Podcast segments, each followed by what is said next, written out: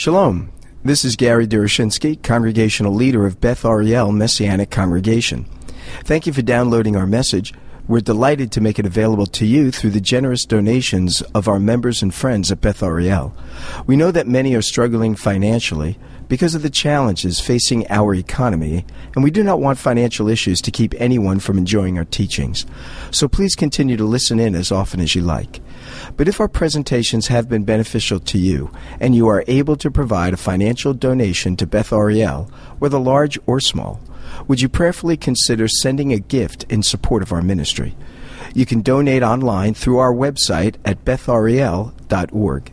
That is spelled B E T H A R I E L dot org.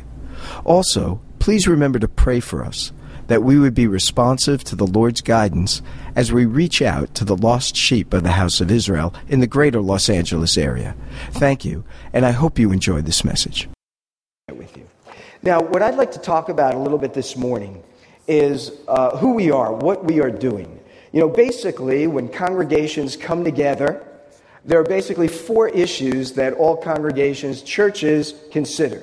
They consider their mission, which is what I want to talk with you about this morning, why it is that we exist, what we are tasked with, what is our calling, what is our mission, what's our purpose.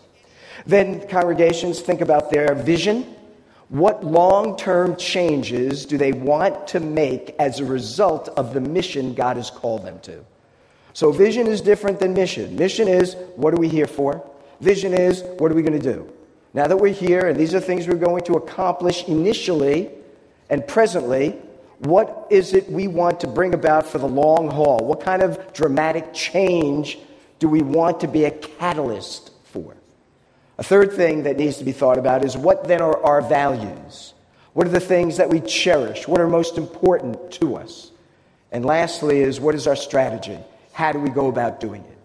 Generally, our mission and our values will not change. Generally, the vision and the strategies do change, depending on how things emerge.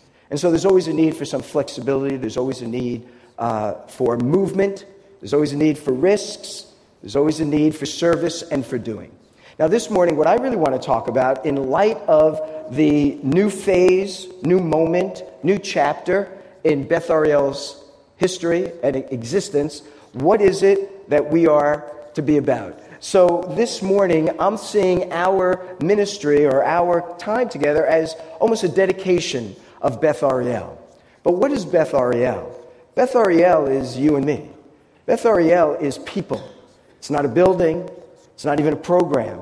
It's the individuals that make up the community that refer to itself as the family at Beth Ariel. Or as Carlton said, the, well, you used the word family, the community, the congregation that is gathered at uh, together for the common goal and common purpose we have. Now, in Ephesians, it says, be very careful then how you live, not as unwise, but as wise, making the most of every opportunity. And that's what sort of latched on to my own heart and mind and soul as I was thinking about this moment and thinking about, okay, where do we go from here? We are at a new phase. There's new leadership. There are new members. There are new attenders. There's a new location. We really have the opportunity to do almost anything we want as God would lead us. We are not stifled. We're not constrained by anything. We can do exactly as God would have us to do. It's the ball is in our court. It is a new phase.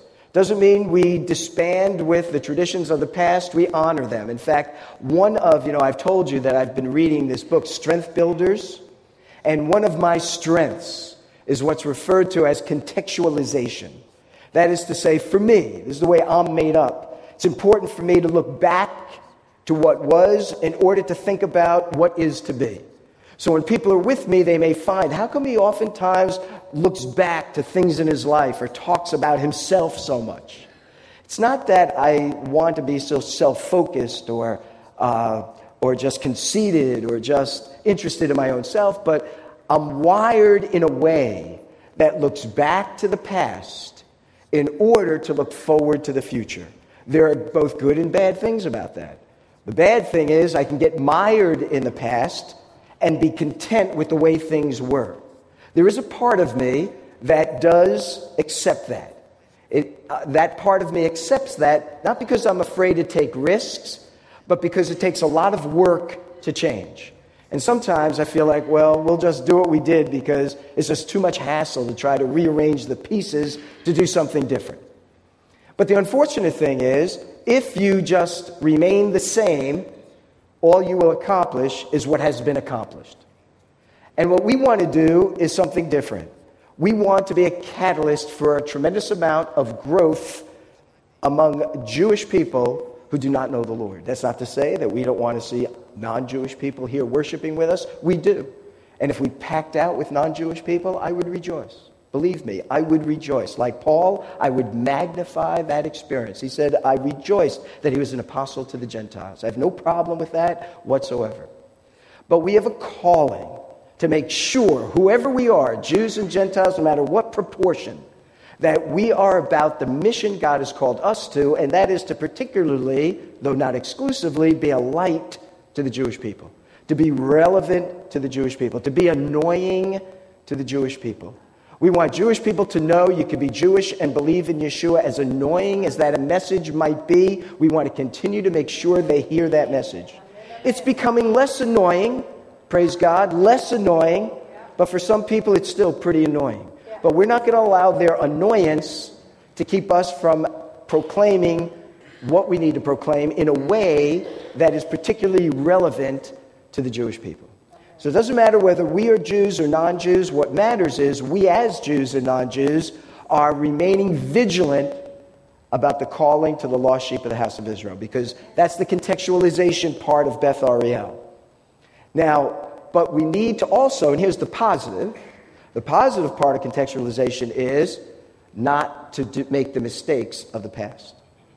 And so it's good to have people who think about the past so as to remind us of what didn't work as well as what had worked.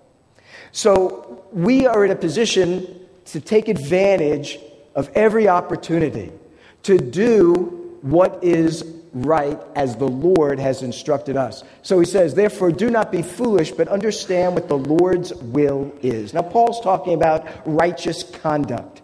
I'd like to apply that not only to the way we live our lives in terms of the attitude, the conduct, the characteristics we need to manifest, but also in terms of what we are to accomplish as a body that is living in a righteous and holy way. So now here's the thing. Here's what I understand our mission to be. Someone had asked me, Tony, I think, you had written to me and asked me about vision missions. So it got me thinking about it. So don't think that your emails don't affect me. You know, I, I don't just say, oh, it's from Tony. You know, no, it's Tony. I read it. So here it is. First of all, I think what our mission is, is to be a healthy Messianic congregation. Now, I'm not going to unfold all of that, but two key terms are in there. What does it mean to be healthy, and what does it mean to be Messianic? Being Messianic means different things to different people. That's not our concern. What our concern is, what does it mean to us? And we have the privilege, the opportunity to define it however we want, to define it how we feel it fits our body. Now, it may not fit every individual person in our body, but it will fit every uh, in the general context of who we are. And so we have to make adjustments to some of those things. So we'll be talking about what it means to be Messianic. It also, the key here is, what does it mean to be healthy? And for me, when I think of healthiness, I think of the word balance. Balance. You know, it's sort of like a balanced diet. Healthy people are people who are not overextended in one type of food group or another. They're sort of balanced, eating a balanced diet. They get balanced exercise. They take upon themselves balance of responsibilities. So being healthy means, to, in my view, is to hold things in balance. Now, when I think about this, Um, and these are four things I'd like us to have sort of on our mind. When people say, what is Beth Ariel about? This is what we are about. Four B words. We're about believing. I couldn't think, uh, the better word is to trust, to be in love with. But I wanted to keep it all with B's, so I used the word believe. But I don't just mean to believe about something. I mean to believe with our heart and soul. So we want to be, believe, we want to belong, we want to become, and we want to build. Those are the four things I think our congregation is about. We want to be ones who Yeshua is preeminent. And so our belief is in him. Our trust is in him. He is our Messiah. He has saved us. We are to learn of him and to continue to nurture a sense of trusting in him ongoingly. That means to understand what the Word of God says about Yeshua, what it says about how we are to live with him. All of this revolves around the Word of God with, for, for sure. So we want to be believing. We want to be trusting. We want to be faithing, if I could use that word. But we also want to be belonging. We are, as Carlton said, a family of God here at Beth Ariel. We are to belong to one another. We're to be connected to one another. It's not enough just to come and sort of observe. We need to get engaged with one another. And therefore, these home groups, these life groups are one way, one of many ways in which we can connect and therefore become belonging to. We don't want to become a clique. We want to be a family. We want to love one another. We want to care for one another, not just some in our midst.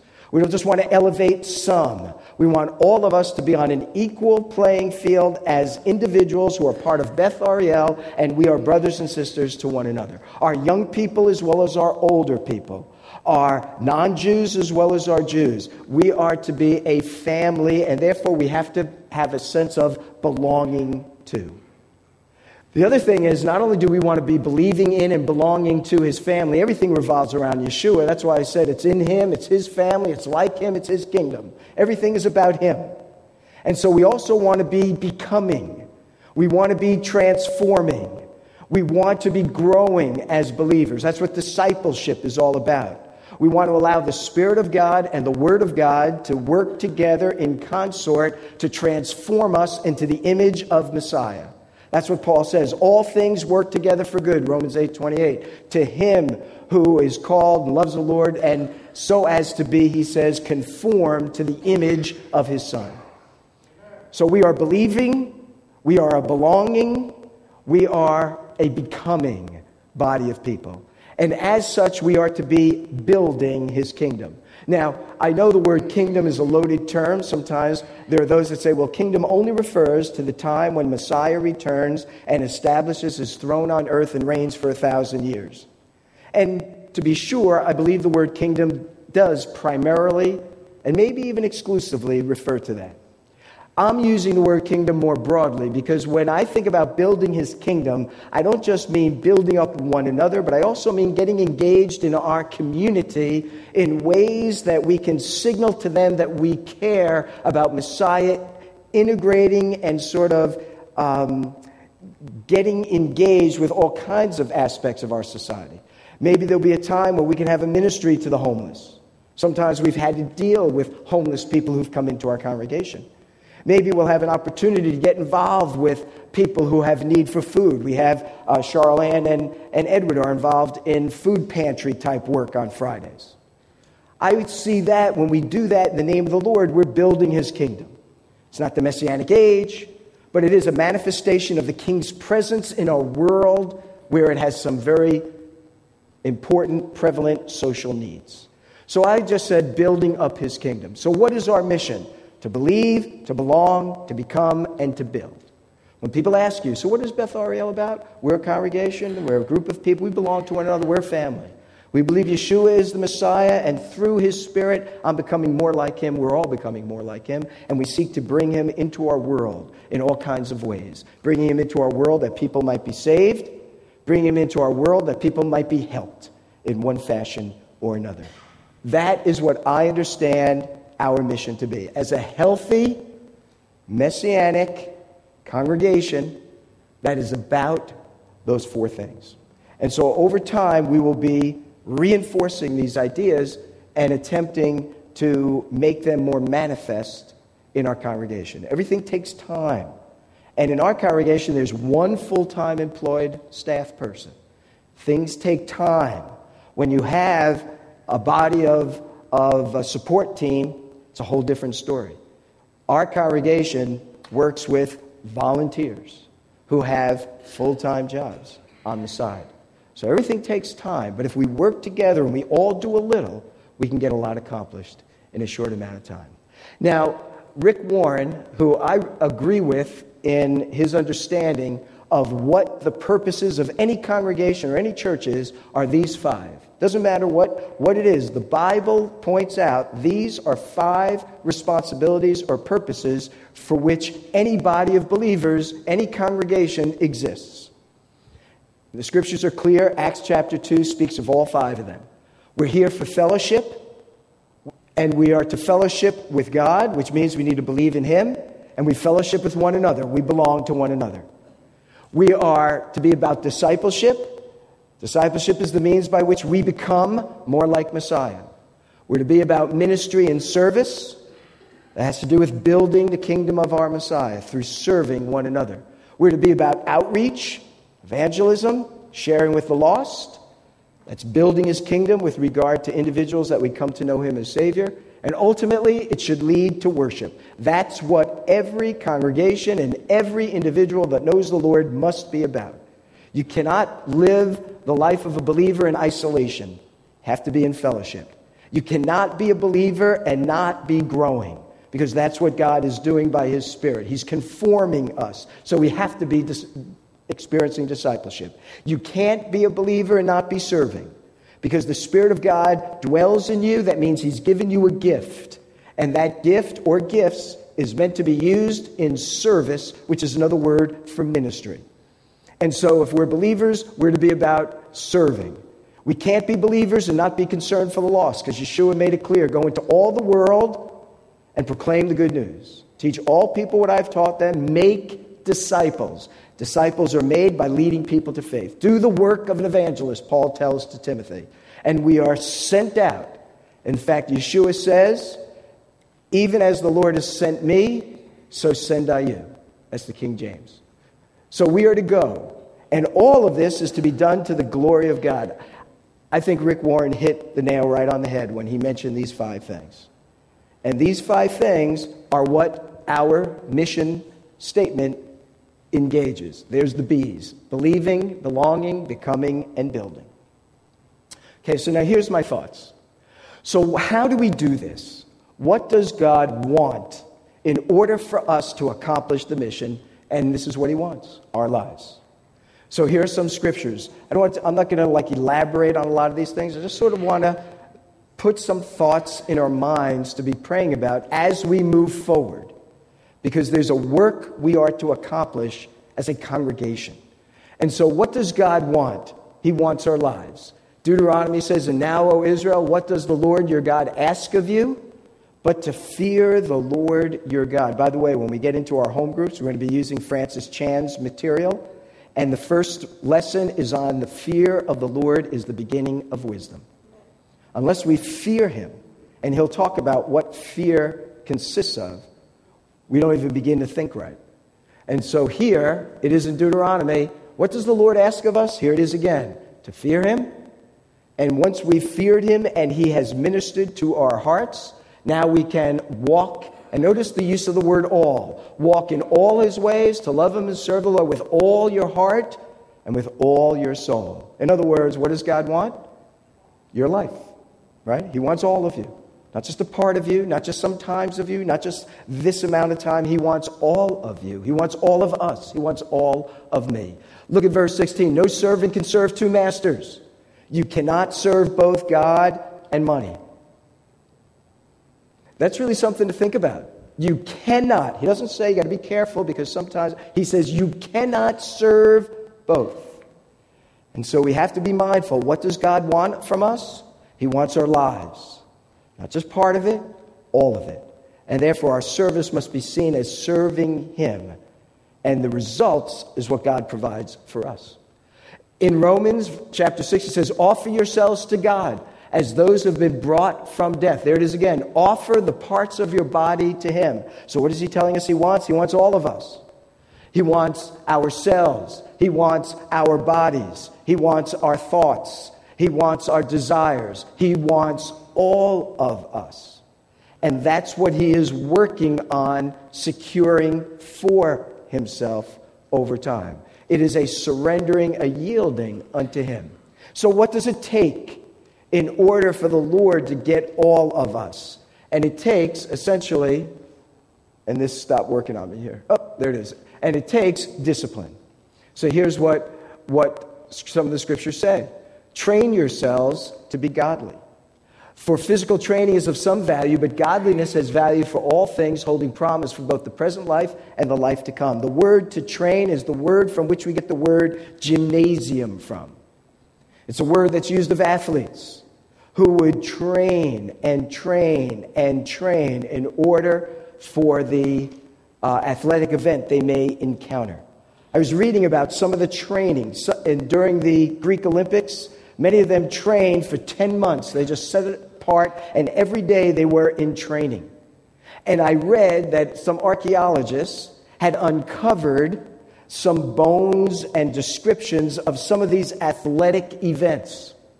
And one of them was, in the Olympics, was boxing. And do you know, I didn't know this, but did you know that in the Olympic boxing matches, they'd wrap their hands with uh, leather straps. And over the straps, before they put the straps on, they would put metal. In other words, the boxing that went on in the Olympics with the with the uh, in the Greeks was like with brass knuckles. You know, it wasn't just their hands with leather. And these guys went into training to do that. And it was utterly rigorous kinds of stuff.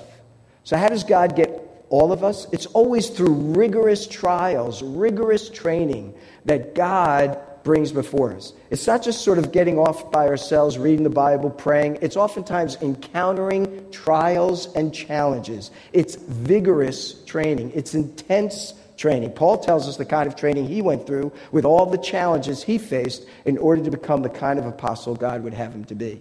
He says, "Do you not know that in a race all the runners run, but only one gets the prize?" He says, run in such a way as to get the prize, for everyone who competes in the games goes into strict training.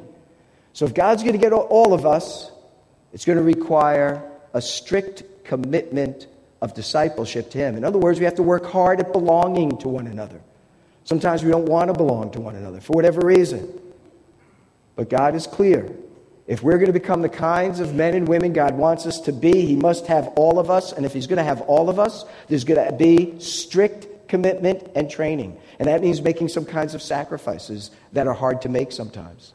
And that is hard sacrifices to get together so we can belong to one another. Hard sacrifices so that we might not do what we would li- otherwise want to do, so that we become more like Messiah.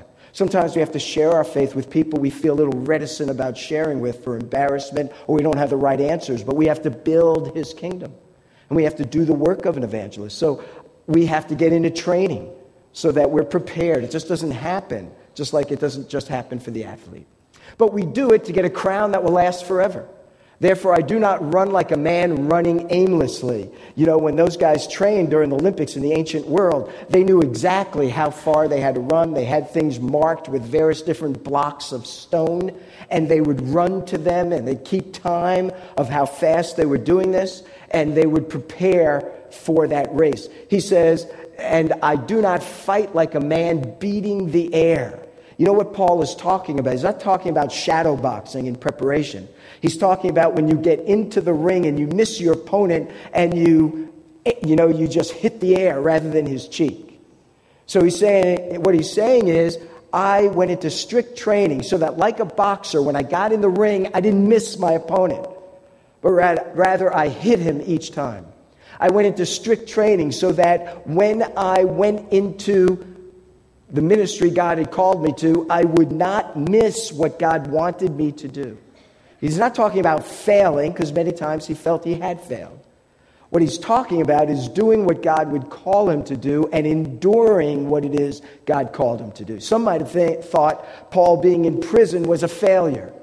But because of Paul's strict training, he knew he was there by the hand of God. But it wasn't an easy place to be, but his strict training enabled him to endure it, to persevere in it, and to succeed in doing what God would have him to do in that environment. So he says, I make my body a slave, so that after I have preached to others, I would not be disqualified from the prize God would grant me. In Hebrews, he says, therefore, since we're surrounded by such a great cloud of witnesses, those that have gone on before us, let us throw off everything that hinders and the sin that entangles us. Let us run with perseverance. So let us run full steam ahead in the mission God has called us. Let's run full steam ahead in believing what God has in store for us. Let's run full steam ahead with belonging to one another. Let's get on board and make it, as much as we can, a priority to gather together, as Carlton and Andrew have been encouraging us to do. Let us run as hard as we can to build God's kingdom and to become like Messiah, so we will build his kingdom well. That we would build it not on sand, as Yeshua tells us, but on the solid rock, who is Messiah himself. So why should we do this? Why should we give all of ourselves to him? Why should we put ourselves through such rigorous and strict training? Because of Messiah. Because he did the same for us. You know, he went through strict training. It says every morning the Lord woke him morning by morning in Isaiah fifty-five and taught him the word. Taught him what he was to accomplish. Therefore he said, not my will be done, but your will be done. I've come not to do my will, but the will of the one who had sent me. And so that is why we want to give him our lives, and why we're willing to get into a strict, rigorous, disciplined training, so that we can build well and build a solid foundation that will last for a long time to come. So why should we do this? Second Corinthians says, and he died for all, that those who live should no longer live for themselves, but for him who died for them and was raised again. We want to give him our lives because we're to live for him. Why are we to live for him? Because he died for us, and he thus lives for us as well. Romans twelve says, therefore I urge you, brothers, in view of God's mercy, offer your bodies as living sacrifices, but look at this, holy and pleasing to God. The word that Paul uses here in offering is the word that is used for the Levites when they would offer the sacrifices. Just as they would offer it as a, a aspect of worship and praise, we're to offer our lives to the Lord in worship and praise. And so, in conclusion, this is my prayer. And it's taken from Habakkuk. Habakkuk's prayer is really about the Messianic age, particularly, but I want to share it with regard to where Beth Ariel goes from here. What does the future hold for us? And so Habakkuk prays, Lord, I have heard of your fame. Now there's a prophet who's speaking of that. We too have heard of God's fame. Not just heard of it, but we've given heed to it.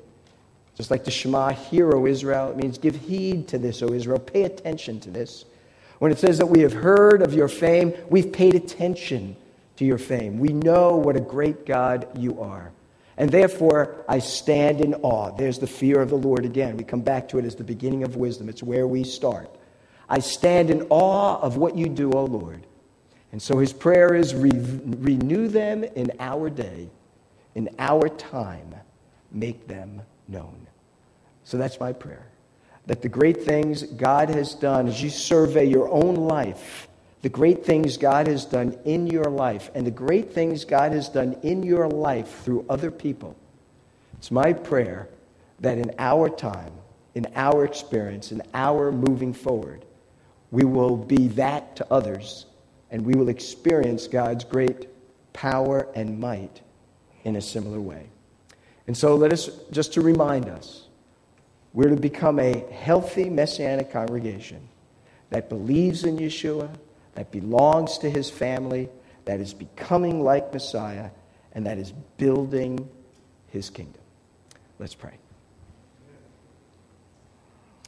Father in heaven, we thank you for this morning. We are grateful, Father, for the great provision you have provided for us. We are thankful for New Life Church. We pray your blessing upon them. We ask, Lord, that you would increase their fold, and that you would increase their service and their ministry. We pray, Lord, that you would be responsive to your promise. I will bless them that bless thee. And the church here has greatly blessed your people. So I pray, Father, your blessings will fall mightily upon them. We also are grateful, Lord, for the provision you have provided for us.